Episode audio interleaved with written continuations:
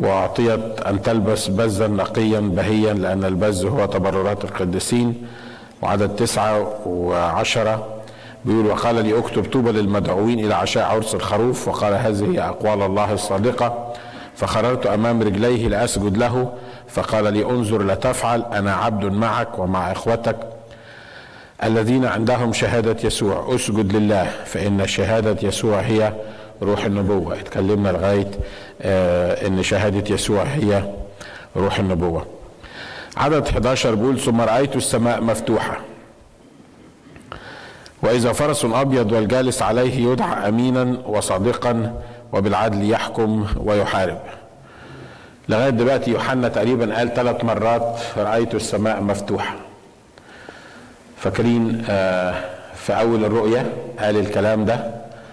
وفي أول أصحاح أربعة لما بيقول نظرت إلى السماء فوجدت السماء مفتوحة وهنا بيقول ثم رأيت السماء مفتوحة. وهنا عايز أأكد أقول يا بخت اللي بيقدر يبص لفوق ويشوف السماء مفتوحة. في ناس بيقول لك إنه معرفش بصلي لكن زي ما اكون السماء نحاس والأرض من حديد صلاتي ما بتطلعش فوق دماغي صلاتي بترجع لي تاني.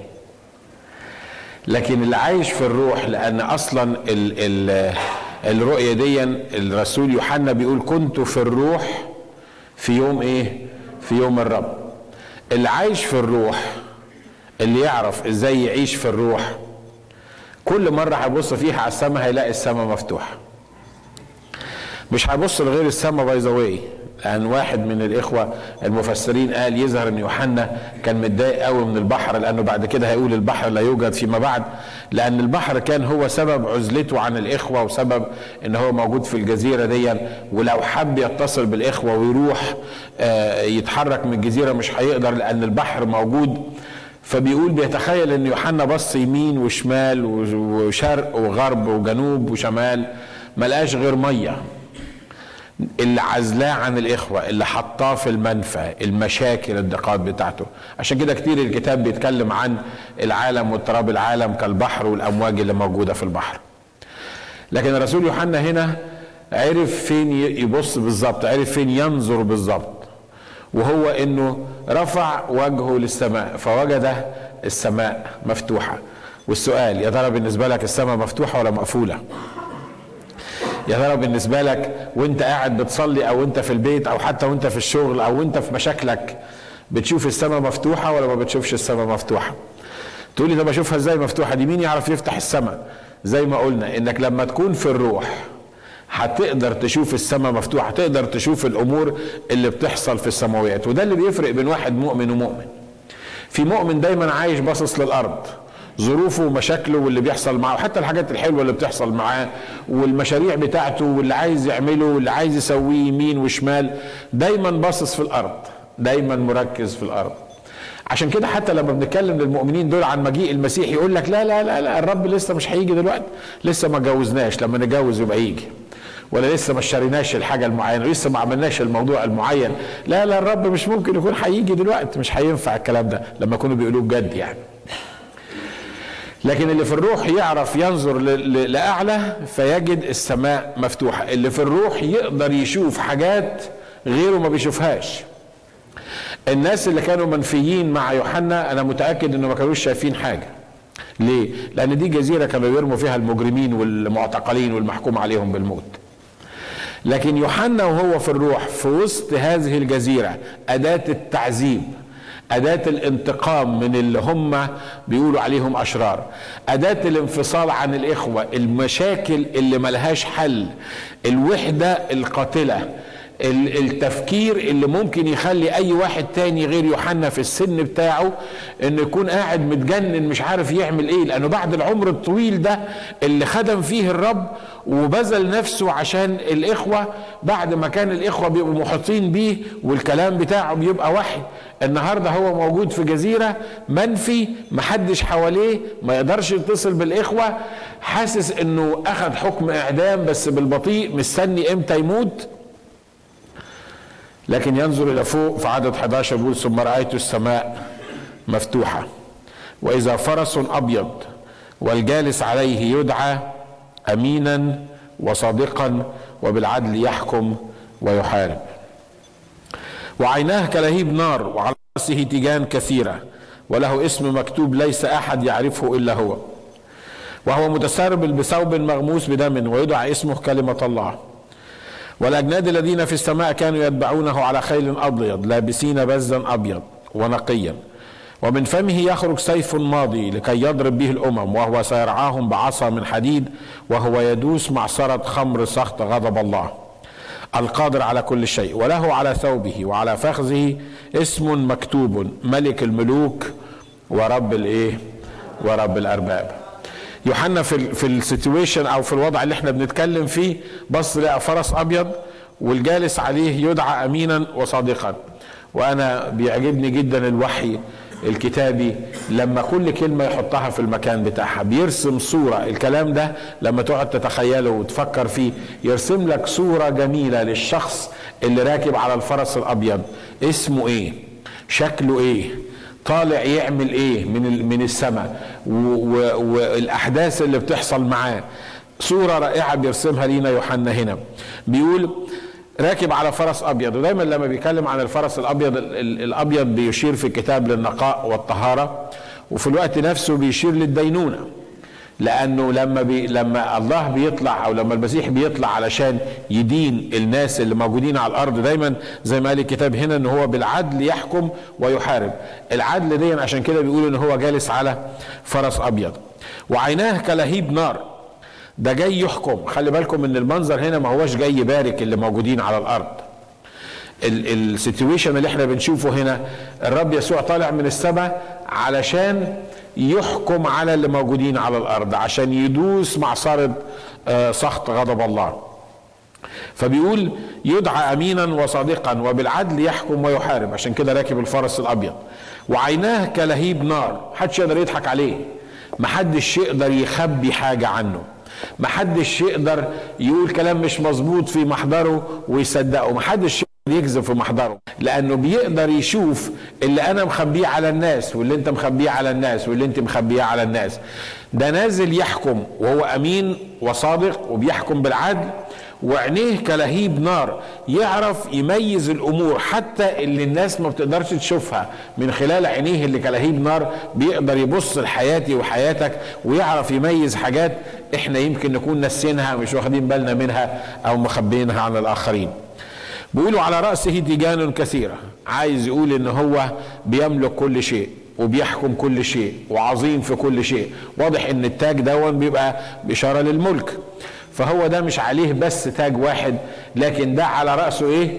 تيجان كثيرة ملهاش عدد. ليه؟ لأنه بيملك كل حاجة لأنه به خلق العالمين ولأجله خلقت الخليقة. وعلى رأسه تيجان كثيرة وله اسم مكتوب ليس أحد يعرفه إلا هو. كتاب ما قالناش الاسم ده اسمه إيه.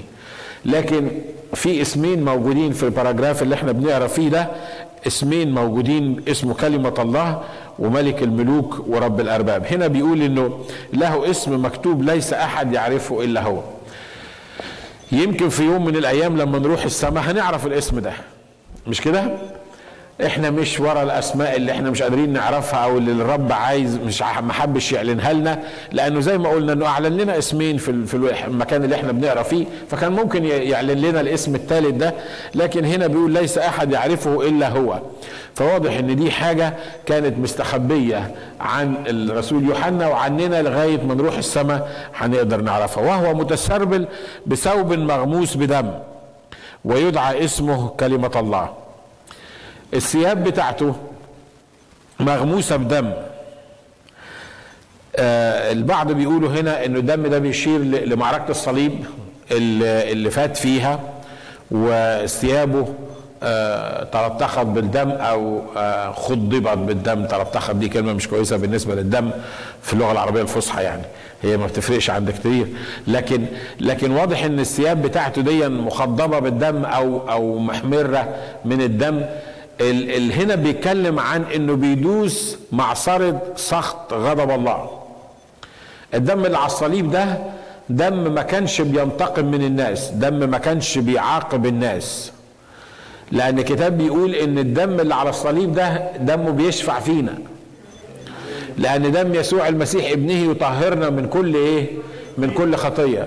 دم يسوع المسيح ما كانش على الثياب بتاعته لكن هو بيتكلم هنا على الدم اللي موجود على الثياب لأن هو بيتكلم عن عن معصرة سخط غضب الله وهنقرأ عنها بعد شوية إنه الجيوش اللي هتجتمع علشان تعمل حرب مع الجالس على الفرس ده هو داسهم داس المعصرة داس ال ال الناس دول الأعداء لغاية ما في, في معركة من المعارك اللي هنتكلم عليها بيقول لك إن الدم وصل لإيه؟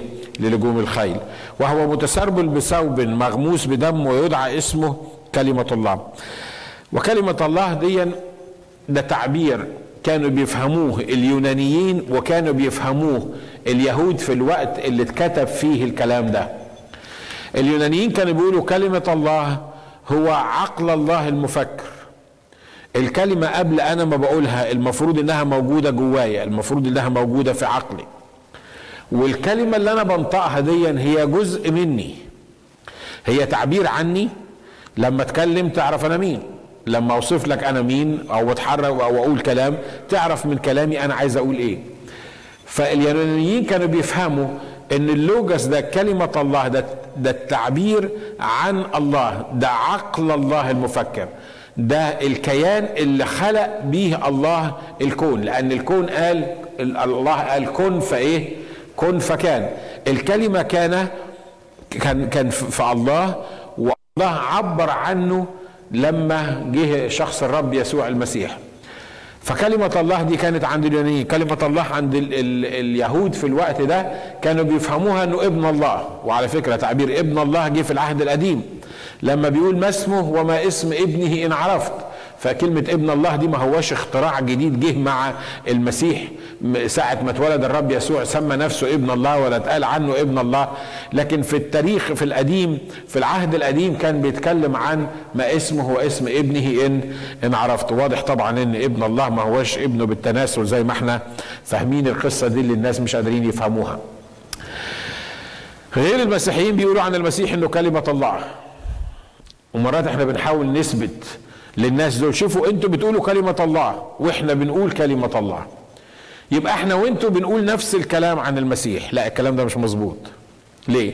لأن تفسير كلمة الله عند غير المسيحيين عند المسلمين بالذات كلمة كلمة الله لما بيقصدوها إن الله قال له كن فكان ده ما حصلش مع المسيح. ليه؟ لأن المسيح قائم بذاته الكلمة صار جسدا وحل بيننا ورأينا مجده مجدا كما لوحيد من الآب. في البدء كان الكلمة والكلمة كان عند الله وكان الكلمة إيه؟ وكان الكلمة الله. بمعنى إن الكلمة حسب ما فهموا اليونانيين اللي هو عقل الله المدبر أو بمعنى تاني جوهر الله اللي إحنا قدرنا نشوفه من الله. الله ما قالوش كن فكان. ليه؟ لأن لو كانت الكلمة مفهومها زي المفهوم الإسلامي عندنا إن الله قال المسيح كن فكان يبقى في أكتر من مشكلة. أولا يبقى المسيح مخلوق. المسيح مش مخلوق. الله ما قالش للمسيح كن فكان. إن في البدء كان الكلمة. البدء ده إمتى؟ لما تقرأ أصل الكلمة دي تلاقي البدء الذي ما قبله بدء. كلمة البدء عشان ده الأسلوب اللي إحنا نفهمه. كلمة البدء في البدء كان دي عشان ده الأسلوب دي اللغة العربية اللي إحنا نقدر نفهمها. لكن معنى كلمة البدء اللي جاية في إنجيل يوحنا أن المسيح موجود في البدء الذي لم يكن له بداية. يعني إيه البدء اللي ملوش بداية؟ يعني الحاجة اللي ابتدت محدش يعرف ابتدت إمتى؟ ما كانش ليها بداية. كانت أصل كل شيء حاجة ما تقدرش توصل لها بمخك لأن ما فيش زمن معين ابتدى فيه شخص الرب يسوع المسيح. وبالتالي الله ما قالش للمسيح كن فيكون لا ده قال للشمس كن فكانت قال للقمر كن فكان كل الكلام ده يمشي مع الكلام ده أو إحنا حتى لما بيخلقنا لكن مع المسيح الموضوع مختلف. مع المسيح كلمة الله معناها جوهر الله. معناها زي ما بيقول سفر العبرانيين إنه بهاء مجده ورسم جوهره وحمل كل الأشياء بكلمة قدرته. فكلمة الله اللي هو بيقولها هنا دي مختلفة عن كلمة الله اللي إحنا بنسمعها في اللي حوالينا. المسيح جاي والأجناد الذين في السماء كانوا يتبعونه على خيل أبيض لابسين بزا أبيض ونقيا. ومن فمه يخرج سيف ماض لكي يضرب به الأمم. واضح زي ما قلنا إن ال setting ده يعني حاجة انتقام أو ضرب للأمم. والأجناد الذين في السماء كانوا يتبعونه على خيل أبيض لابسين بزا أبيض ونقيا ومن فمه يخرج سيف ماضي لكي يضرب به الأمم وهو سيرعاهم بعصا من حديد وهو يدوس معصرة خمر سخط غضب الله القادر على كل شيء. المعصرة دي هنتكلم عنها بعد كده هنشوفها في مكان تاني. معركة هيخش الرب فيها يحارب الشعوب الملتفة حوالين شعبه. وله على ثوبه وعلى فخذه اسم مكتوب ملك الملوك ورب إيه؟ ورب الأرباب. آه لو الملوك يعرفوا الحكاية دي كل واحد فينا متخيل إنه ملك. كل واحد في الملوك دي متخيل إنه ملك.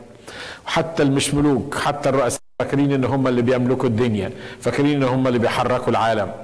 لكن في شخص واحد هو اللي خد هذا اللقب ملك الملوك ورب الايه؟ ورب الأرباب. الإله اللي هيجي في يوم جه في يوم من الأيام جه كحمل وديع مولود من امرأة من عذراء في مزود فقير آه مش لاقي حتة يبيت فيها. آه أبوه وأمه ما كانوش أغنياء عشان يقدروا يأجروا مكان يبيتوا فيه ولا يعني. آه الكتاب بيقول لم يكن له مكان ما كانش ليه موضع في المنزل. عشان كده اليهود اللي جم عشان يلتفوا حواليه ولما كبر وابتدوا يتعاملوا معاه ابتدوا يقولوا مش هو ده اللي إحنا مستنيينه. إحنا مستنيين ملك إحنا مستنيين قائد كبير. إحنا مستنيين شخص يجي يخضع الكل تحت أقدامنا. إحنا مستنيين الشخص اللي هيرد الملك لإسرائيل. وللأسف حتى التلاميذ اللي حوالين الرب يسوع لغاية ما مات وقام كمان كانوا بيسألوه السؤال ده. متى ترد الملك لإسرائيل؟ أول ما عمل معجزة بتاعت خمس رغيفة وسمكتين والناس فرحوا بيقول لك إيه؟ كانوا جايين يخطفوه عشان يعملوه إيه؟ عشان يعملوه ملك. ليه؟ وقال لك هو في ملك أحسن من ده؟ هيصنع معجزات ويشفي المرضى ويقوم الموتى ويأكلنا من خمس رغيفة وسمكتين. واضح إنه يقدر يعمل أي حاجة في أي حاجة. يبقى هو ده الملك بتاعنا. لكن الرب يسوع بيقول لك اجتاز في وسطهم وسابهم ومشي. وبعدين حتى وهو بيتحاكم بيقولوا له أنت ملك؟ قال آه أنا ملك. لكن مملكتي ليست من هذا إيه؟ من هذا العالم. ليه؟ لأن في وقت معين. أنا دلوقتي ده سلطانكم وساعة الظلمة زي ما بيقول. ده الوقت اللي أنتوا تقدروا تحطوني فيه على الصليب لأن أنا جاي عشان أتحط على الصليب مش لأني غصب عني هكون على الصليب. لكن يوم من الأيام هيجي على الفرس الأبيض ده وسيف خارج من فمه والأجناد السماوية هتكون بتتبعه وهيجي علشان يدوس المعصرة دي معصرة سخط غضب الله وهيجي عشان يرعى الأمم بقضيب من حديد وهيجي كالملك مش بس الملك ده ملك الملوك ورب الأرباب. مجدا للرب. إحنا مش بنتبع نبي في وقت من الأوقات كان موجود ومات. ما احناش بنتبع قائد اجتماعي كان مصلح اجتماعي كان حلو جدا جه عشان يعمل تغيير في العالم. ما احناش بنتبع شخص كان نبي روحي قوي وعمل معجزات والله أيده بكل الإمكانيات. إحنا بنتبع إله حي إلى أبد الآبدين. ملك الملوك ورب الإيه؟ ورب الأرباب. سيبك من كل الأرباب اللي بتسمع عنها وسيبك من كل الملوك اللي انت بتسمع عنهم. الكتاب بيقول هيجي اليوم هتسجد للرب يسوع كل ركبة ممن في السماء ومن على الأرض ومن تحت الأرض. حتى الشياطين اللي موجودة تحت الأرض هي بتسجد ليه دلوقتي لكن هتسجد ليه حرفيا لأن الكل هيسجد لشخص الرب يسوع المسيح. عشان كده إحنا بنهني نفوسنا ان إحنا ما ضيعناش حياتنا هدر زي ما بيقولوا. إحنا لما تبعنا الرب يسوع المسيح لم نتبع خرافات مصنعة زي ما قال الرسول بطرس. إحنا ما ما تبعناش شوية قصص حد كتبه لنا في كتاب ويقولوا لنا إبليس يقعد يشككنا فيه يقول لك ده كتاب متحرف والكتاب متزود والكتاب ناقص وكلام من ده. لا لا لا إحنا الروح اللي جوانا اللي سكن فينا لما قبلنا المسيح الروح اللي جوانا يشهد لينا أننا أولاد الله وإننا أتباع ملك الملوك ورب الأرباب ولما يجي يحكم ويملك هنكون موجودين معاه وهنحكم ونملك معاه وسنظل معه إلى أبد الأبدين. لأنه ملك الملوك ورب الأرباب فيعمل هو عايزه. هو بيقول إن أنا جاي وهاخدكم معايا وحتى حيث ما أكون أنا تكونون أنتم إيه؟ تكونون أنتم أيضا. إحنا اتفقنا إن المؤمنين قاعدين سبع سنين في الهواء في عشاء عرس الخروف. الرب ينزل ينزلوا معاه. الرب يطلع يطلعوا معاه. أنا عارف لنا ولا عشرة زيي ولا مية زيك هيقدروا يفهموا الحاجات اللي إحنا بنقولها دي أو تحيط بيها. لكن اللي أنا عارفه إن الصادق الأمين لما بيقول كلام بيحصل. اللي أنا عارفه إن اللي أنا ماشي وراه ما بيكذبش. ده صادق وإيه؟ وأمين. اللي أنا ماشي وراه ما بيتلونش حسب الظروف.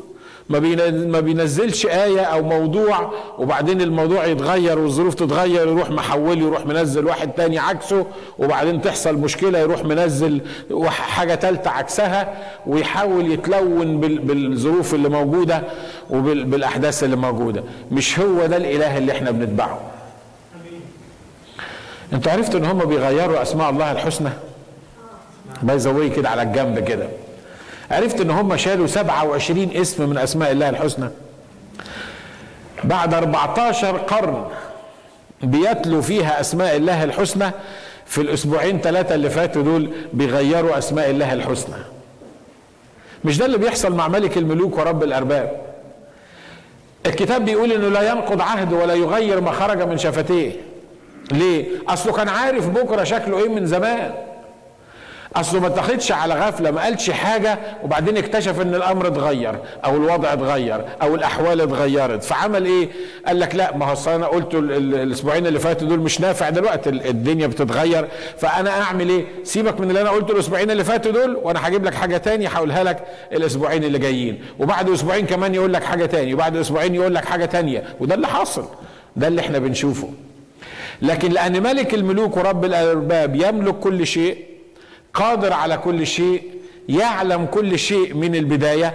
ما هوش محتاج يغير كلامه ولا ينقض ما خرج من شفتيه. هو يقول والناس تظبط نفسها وتتغير على كلامه. مش كلامه يتغير حسب ظروف الناس. واضح؟ واضح اللي إحنا بنقوله؟ لما الملك يقول كلمة ما هوش بيغيرها علشان الناس عجباها ولا مش عجباها أو الظروف تنفع ولا ما تنفعش. بيقولوا كلام الملوك ملوك الكلام. لما الملك يقول هيحصل حاجة معينة كل الناس اللي موجودة حواليه هي تغير نفسها وفقا للي بيقوله الملك. مش الملك اللي غير كلامه وفقا للظروف بتاعت الناس. وده اللي بيبين الإله الحقيقي من الإله الفيك. الكتاب بيقول عنه إن ليه اسم مكتوب ملك الملوك ورب الإيه؟ الأرباب.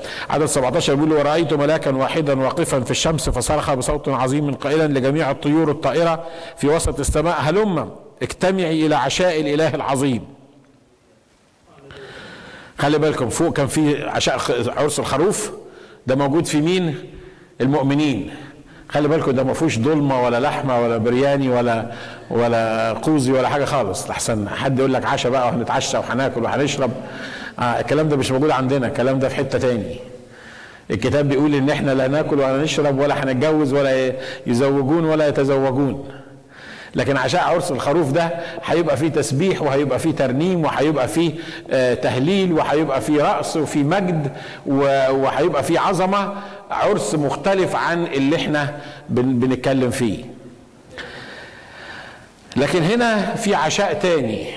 العشاء ده برضو عشاء الإله العظيم. اللي فوق كان عشاء الرب يسوع المسيح والله العظيم وتحت عشاء الإله العظيم. بس خلي بالكم الرب قال لك يظهر كده قال لك مش معقول الناس اللي قاعدين في السماء هم ياكلوا ويستمتعوا أو يعني يعيشوا في ال في ال في الاحتفال الكبير ده. إحنا عايزين نعمل احتفال للطيور كمان. حتى الطيور اللي موجودة أو بت بت بتجري الجوارح اللي موجودة دي أنا عامل لكم عامل لكم عشاء مخصوص للطيور دي. ده ملاك واحد ملاك واقف في الشمس فصرخ بصوت عظيم قائلا لجميع الطيور الطائرة. قال لهم في, في وسط السماء هلم اجتمعي إلى عشاء الإله العظيم. لكي تأكلي لحوم ملوك ولحوم قوات ولحوم أقوياء ولحوم خيل والجالسين عليها ولحوم الكل حرا وعبدا صغيرا وإيه؟ صغيرا وكبيرا. تقول لي دي شخصية الرب يسوع؟ الرب يسوع اللي مكتوب عنه إنه وديع ومتواضع ومحب وطويل البال وكثير الرحمة وكل الصفات دي انت انت بتصور الرب يسوع كده كما لو كان يعني شخص دموي يعني نازل يعمل عشاء للطيور عشان ينهشوا لحوم الناس. خلي بالك إن صفات الرب يسوع متكاملة مع بعض. هو رحيم وطويل البال وكل اللي إحنا قلناه ده. لكن في الوقت نفسه إحنا قرينا عنه ان هو صادق وإيه؟ صادق وأمين ويحكم بالعدل ويحارب بالعدل. ليه؟ لأنه مش بس رحيم لكن ده عادل. وعدل ورحمته لازم يشتغلوا مع بعض. مفيش واحدة تتعطل عن التانية. يعني الله ما كانش في يوم من الأيام مش عادل لكن كان رحيم. إحنا بنشوف يسوع دلوقتي إنه إيه؟ إنه رحيم مش كده؟ غفور صافح عن الاسم وغافر الزلات. الله أمال فين العدل اللي موجود فيه؟ الصفة موجودة في الله وشغالة. عارف من عدله إنه بيستعمل رحمته دلوقتي ليه؟ علشان يبقى عادل في اليوم الأخراني ويحاسب الناس دول لازم يكون عطاهم فرصة ورحمة معينة علشان يقولوا واضح اللي أنا عايز أقوله؟ صفات الله لا تتجزأ. الله ما ينفعش في وقت يبقى عادل بس لكن مش رحيم. وما ينفعش في وقت يبقى رحيم بس لكن مش عادل. لا هما الاثنين ماشيين مع بعض. هو رحيم بيدي فرصة للخطاة إن هم يرجعوا. بيدي فرصة حتى للي بيجدفوا عليه وبيكفروا عليه وبيسبوه في في الاستورات وفي وسواقين التاكسات وغيرهم. هو بيدي فرصة لأنه رحيم ولأنه عادل. ولأنه عادل عاطي الناس دي فرصة إن هم يجدفوا على الإله الحي يكفروا على الإله الحي. ليه؟ لأنه وهو رحيم ومستني عليهم هو عادل وسايبهم عشان لما يجي اليوم اللي يبتدي يعمل فيه الكلام ده يبقى هو عادل ورحيم في نفس الوقت. أمين؟ ناس بيقول لك وقت الله الله. لا ده يسوع رحيم. يسوع مش ممكن. دايما دايما يسألوني السؤال ده. معقوله ربنا هيودي كل الملايين دي جهنم؟ يعني أنتوا بس يا مسيحيين اللي بتقولوا عليكم ان أنتوا قبلتوا المسيح أنتوا بس اللي هتروحوا السماء. والباقي الناس دي كلها هتروح جهنم. امال فين رحمة الله؟ رحمة الله تستمتع بيها دلوقتي رحمة الله مقدمة ليك دلوقتي كل الذين قبلوه أعطاهم سلطانا أن يصيروا أولاد إيه؟ الله. كل الذين رفضوه هيقول هاتوا دول. الذين رفضوا وأبوا ما, ما خلونيش أملك عليهم هاتوهم واذبحوهم قدامي. دي صفات المسيح. أيوه دي صفات المسيح لأن صفات المسيح هي رحمة وفي نفس الوقت هو إيه؟ عدل. ورأيت الوحوش وملوك الأرض وأجندهم مجتمعين ليصنعوا حربا مع الجالس على الفرس ومع جنده ما أغبى الإنسان؟ مش كده؟ الإنسان الإنسان ساعة ما سقط في الخطية أثبت إن هو فعلا غبي. ولغاية دلوقتي بيثبت إن هو غبي في الأمور الروحية. ده غير الأمور الزمنية لكن خلينا في الأمور الروحية. شايف واحد جالس على فرس أبيض وعظيم ونازل وراه أجناد وفي سيف طالع من بقه واضح إن المشهد مرعب يخوف. الكتاب يقول رأيت الوحوش وملوك الأرض وأجنادهم مجتمعين يصنعوا حربا مع الجالس على الفرس ومع جنده بيصنعوا حرب مع مين دول؟ الجالس على على الفرس اللي نازل من السماء مع أجناده اللي موجودين في الأرض بيصنعوا حرب معاه؟ ده غباء إنساني رهيب ده. لكن ده اللي بيحصل حتى دلوقتي. في ناس بتصنع حرب مع الجالس على العرش حتى دلوقتي وإحنا موجودين النهارده في الاجتماع. في ناس مش قادرة تتخيل مين هو شخص الرب يسوع المسيح وبيصنعوا حرب مع خلي بالكم على فكرة في حربين. الحرب اللي اتكلم عنها هنا الحتة دي كتير من المفسرين بيعتبروها حرب كتابات. وحرب روحية ما هوش الحرب النهائية اللي هو المعسكر لما ال ال هيجتمعوا حوالين إسرائيل وبعدين الرب هيجي في ايدهم بنفخة فمه لكن الحتة دي بالذات اللي بيتكلم عنها لأن عدد 19 لما بيقول مثلا ورأيت الوحوش هم الوحوش هيقدروا يصنعوا حرب مع الجالس على على الفرس؟ مين هم الوحوش دول؟ واضح إن هنا بيتكلم عن قوات آه، شر روحية. ورأيت الوحوش وملوك الأرض وأجنادهم مجتمعين مع إن عمرهم ما اجتمعوا. أنتوا مش معايا؟ ها؟ عمركم شفتوا ملوك الأرض مجتمعين على حاجة معينة؟ عمركم شفتوا الوحوش وملوك الأرض والقادة بيجتمعوا على حاجة معينة؟ ما تقدرش تجمعهم في الخير ابدا. لكن لما يكون في مصيبة زي اللي إحنا بنتكلم عنها تلاقي كل الناس اجتمعت. مش كده؟ ده اللي بيحصل ده الإنسان لغاية دلوقتي. لما تلاقي مشكلة تلاقي مئة واحد مجتمع. وتلاقي مصيبة تلاقي الناس عمالة تولع فيها نار. مش كده؟ كله بيتفق. حتى الأعداء مع بعض يتفقوا على على المسكين اللي وقع. تلاقي الناس كلها متفقة عليه. لكن عشان يعملوا حاجة كويسة عشان يجتمعوا للخير عشان يعملوا حاجة فيها يونيتي روحية صعب جدا إنك حتى تجمع الأسس على بعض.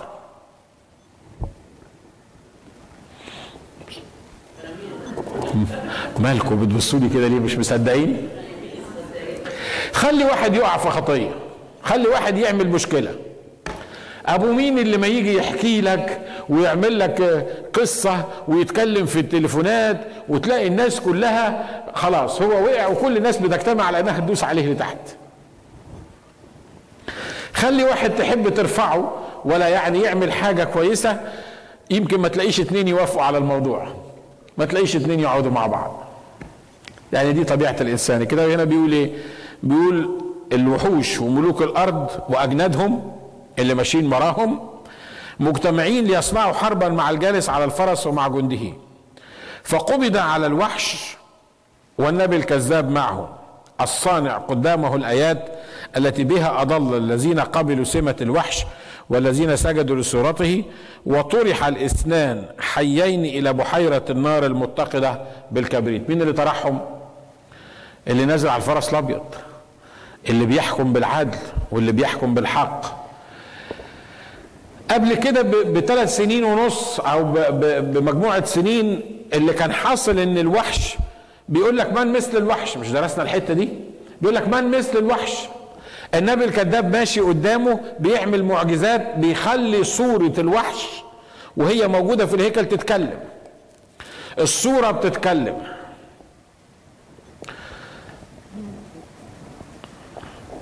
ده يظهر إن في صور بتتكلم الأيام دي يعني.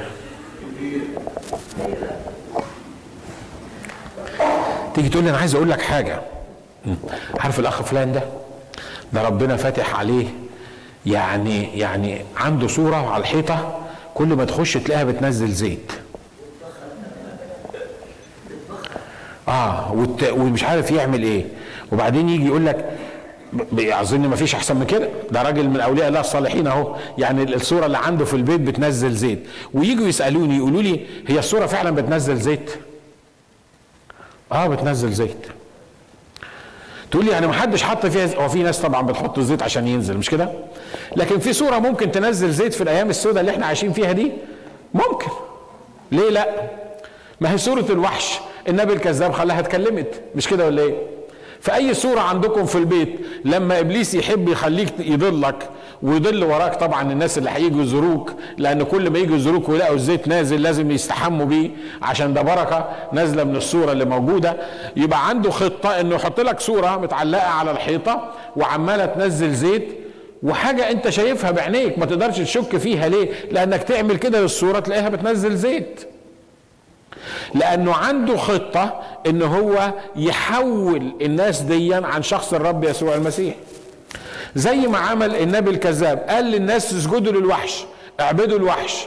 اللي مش هيسجد للوحش اللي مش هيعبد للوحش مش هيقدر لا يبيع ولا يشتري ولا ياكل ولا يشرب ولا يعمل أي حاجة تاني. طب الوحش ده يعني عايزين حاجة تدل على إنه فعلا هو متسلط اللي هو من عند ربنا. يقول لك خلى صورته اتكلمت. لما تشوف صورة بتتكلم وتقول لك أنا الوحش نازل من عند الله عشان أهديكم هتعمل إيه؟ هتمشي وراه. ولان الكتاب قال عن الناس دول إن هم اختاروا روح الضلال قبلوا روح الضلال مش عايزين يفهموا الحقيقة هم لو عايزين يفهموا الرب هيفهمهم لكن هم مش عايزين يفهموا الحقيقة فصدقوا الصورة بتاعت الوحش وبقي الوحش والنبي الكذاب هم الاثنين المتحكمين في العالم ويا ويل اللي ما يسجدش للوحش واللي ما يقبلش سمة الوحش. لكن نهايتهم إيه الوحش والنبي الكذاب دول؟ الكلمات اللي إحنا بنقولها. فقبض على الوحش والنبي الكذاب. واضح إن اللي اتقبض عليه ده مش في مركز قوة. مش كده ولا إيه؟ ها؟ ده مش في مركز قوة. ده حرامي. ده كذاب. ده ده عامل حاجة اتقبض عليه مش كده؟ بيقول لك فقبض على الوحش والنبي الكذاب معه الصانع قدامه الآيات التي بها أضل الذين قبلوا سمة الوحش والذين سجدوا لصورته وطرح الاثنان حيين إلى بحيرة النار المتقدة بالكبريت. دي نهاية الوحش ودي نهاية النبي الكذاب. والباقون قتلوا بالسيف بسيف الجالس على الفرس الخارج من فمه وجميع الطيور شبعت من إيه؟ من لحومهم. العشاء بتاع الطيور ده جاب جات طيور كتيرة تاكل من لحوم ال ال الناس دول. الحاجة اللي عايز اختم بيها لأن مش عايز أخش في في الأصحاح اللي بعد كده الحاجة اللي عايز أخدم بيها إن عايز أقول لك إن تظهر في في طرق تظهر للناس إنها مستقيمة. مش كده؟ في واحد يبان إن هو من عند الله. كلام اللي بيقوله مظبوط. يضل وراه أتباع ما لهمش أول من آخر. لكن خلي بالك إن في يوم من الأيام هيجي الصادق الأمين. اللي من ساعة ما كان موجود على الأرض كان صادق وأمين. قلت الكلام ده يمكن قبل كده. شفت واحد يقول للناس عشان تمشي وراه ويبقوا من أتباعه. يقول لهم في العالم سيكون لكم ضيق. تخيلوا معايا إن واحد قائد عايز يلم أتباع وراه. يعني المفروض إنه يحبب ليهم الموضوع كله. مش كده ولا إيه؟ ده راجل قائد وهيمشي ناس وراه. لمهم وراه. وقال لهم اسمعوا في العالم سيكون لكم ضيق. هقول لكم حاجة تانية تحصل معاكم. هيجي وقت يسلموكم لمجامع ويقتلوكم. وكل من يقتلكم يظن أنه يقدم خدمة لله. هو بيقول كده الكلام ده ليه؟ ليه ما قال لهمش إن في جنات تجري من تحتها الأنهار مستنياكم و و وأمور رائعة وعظيمة وهتاخدوا غنايم وهتعملوا. ليه ما قالش كده من الأول؟ لأنه ببساطة ما يقدرش يقول كده لأنه صادق وأمين. لأن هو مش مش مش بيتغير زي ما قلنا بتغير الوضع لا ده هو بيقول لهم اللي هيحصل معاهم. قال لهم في العالم سيكون لكم ضيق. ما فيش واحد ابدا يحب ناس تمشي وراه زعيم أو قائد أو أي حد. تخيل معايا لو لو واحد من القادة مثلا رئيس البلاد هنا عندنا وهو في البرنامج الانتخابي بتاعه وقال لهم أنا أوعدكم من الأربع سنين اللي جايين هيبقوا أسوأ أربع سنين في حياتكم. وكمان هيحصل مشاكل وهيقتلوكم. واللي ماشيين ورايا العالم هيبغضكم لأن هم بيكرهوني فكمان هيبغضكم. تفتكروا مين ينتخبوا ده؟ ها؟ ما حدش ينتخبه. مش كده؟ كل الوعد اللي هو عطاه لهم إيه؟ هيقتلوكم هيسلموكم لمجامع هيعملوا فيكم البدع. بس أنا بقول لكم حاجة لكن ثقوا أنا قد غلبت العالم. ها أنا معكم كل الأيام وإلى انقضاء الإيه؟ انقضاء الظهر اللي يصدق يمشي ورايا واللي ما يصدقش يرجع. التلاميذ لما قعد يقول لهم عن دمي مأكل دمي مشرب حق وجسدي مأكل حق ومن يأكلني يحيى به يقول لك من ذلك الوقت رجعوا من وراءه إيه؟ كثيرين ليه؟ لأن الكلام اللي هو بيقوله كان كبير على دماغهم مش قادرين يفهموه مش قادرين يقبلوه. وبعدين بص للتلاميذ كده قال لهم إيه؟ ما قال لهمش إحنا لازم نغير الحقيقة الموضوع اللي إحنا بنتكلم فيه دلوقتي ونغير الطريقة. ليه؟ لأن واضح إن الناس مش قادرة تفهم اللي أنا بقوله ومش قادرين يقبلوه. فسيبكم أنتوا. أنا مش هقول لهم حكاية دمي ولا ولا ولا تأكلون لحمي ولا دمي ولا الكلام من ده. أنا هقول لهم الحاجات البسيطة اللي يقدروا يفهموها بس عشان يمشوا ورايا وبعدين يبقوا يكتشفوا الحقيقة. ما لهمش كده. بص للتلاميذ وقال لهم إيه؟ ألعلكم أنتم أيضا تريدون أن تمضوا؟ بيقولوا له الناس رجعت من وراك. الكلام اللي أنت بتقوله ده صعب. رد عليهم قال لهم وحضراتكم عايزين تقعدوا ولا عايزين تمشوا؟ انت كمان مستغني عننا إحنا كمان؟ يعني إحنا ممكن ممكن نمشي؟ وبطرس الرسول بالروح القدس قال له كده قال له لا إلى من نذهب كلام الحياة الأبدية هو إيه؟ عندك إحنا بعنا كل حاجة وسبنا البيت والغيط ومشينا وراك. إحنا ماشيين وراك لأن إحنا عارفين إن أنت إله صادق وأمين ما بتقولش إلا الحق. عشان كده بقول لك سواء بتسمعني دلوقتي في الكنيسة أو بتسمعني على التلفزيون خلي بالك إن في واحد بس اللي مكتوب عنه إنه الصادق والأمين. واحد بس اللي مكتوب عنه إنه ملك الملوك ورب الأرباب. واحد بس اللي مكتوب عنه إنه هو يحكم بالعدل وإنه يحارب بالعدل. واحد بس اللي قدر يقول أنا معكم كل الأيام وإلى انقضاء الظهر ليه؟ لأنه ما حدش تاني يقدر يقول لي الكلام ده لأن كلهم ماتوا. واللي ما ماتش هيموت. لكن لأنه هو عارف ان هو حي إلى أبد الأبدين هو اللي قدر يقول أنا معكم كل الأيام. أنت معنا فين؟ أنت رايح للصليب. وبيقول لهم الكلمات دي وهو إيه؟ وهو رايح للصليب. أنت رايح تموت؟ قال لهم لا أنا مش رايح أموت. أنا رايح أفديكم. لكن أنا حي فأنتم إيه؟ فأنتم ستحيون. عشان كده إحنا بنفتخر بالرب الحي اللي عايش فينا واللي موجود في وسطنا. إحنا بنفتخر بملك الملوك اللي هيجي في يوم من الأيام على الفرس الأبيض عشان يدين كل الناس اللي موجودين على الأرض. الوحش والنبي الكذاب اللي كانت كل الأنظار متجهة ليهم. كل الناس بيقولوا من مثل الوحش. كل الناس حاسين إنه إن هم دول الحياة والدنيا كلها. لكن في يوم من الأيام هيتقبض على الوحش والنبي الكذاب وهيفضل واحد بس جالس على العرش المكتوب عنه إنه ملك الملوك ورب الأرباب. Thank you Jesus. Thank you Jesus. ادوا الرب سقفه Thank you Jesus. ملك الملوك ورب الأرباب. خلينا نقف مع بعض ونرنم لملك الملوك ورب الأرباب.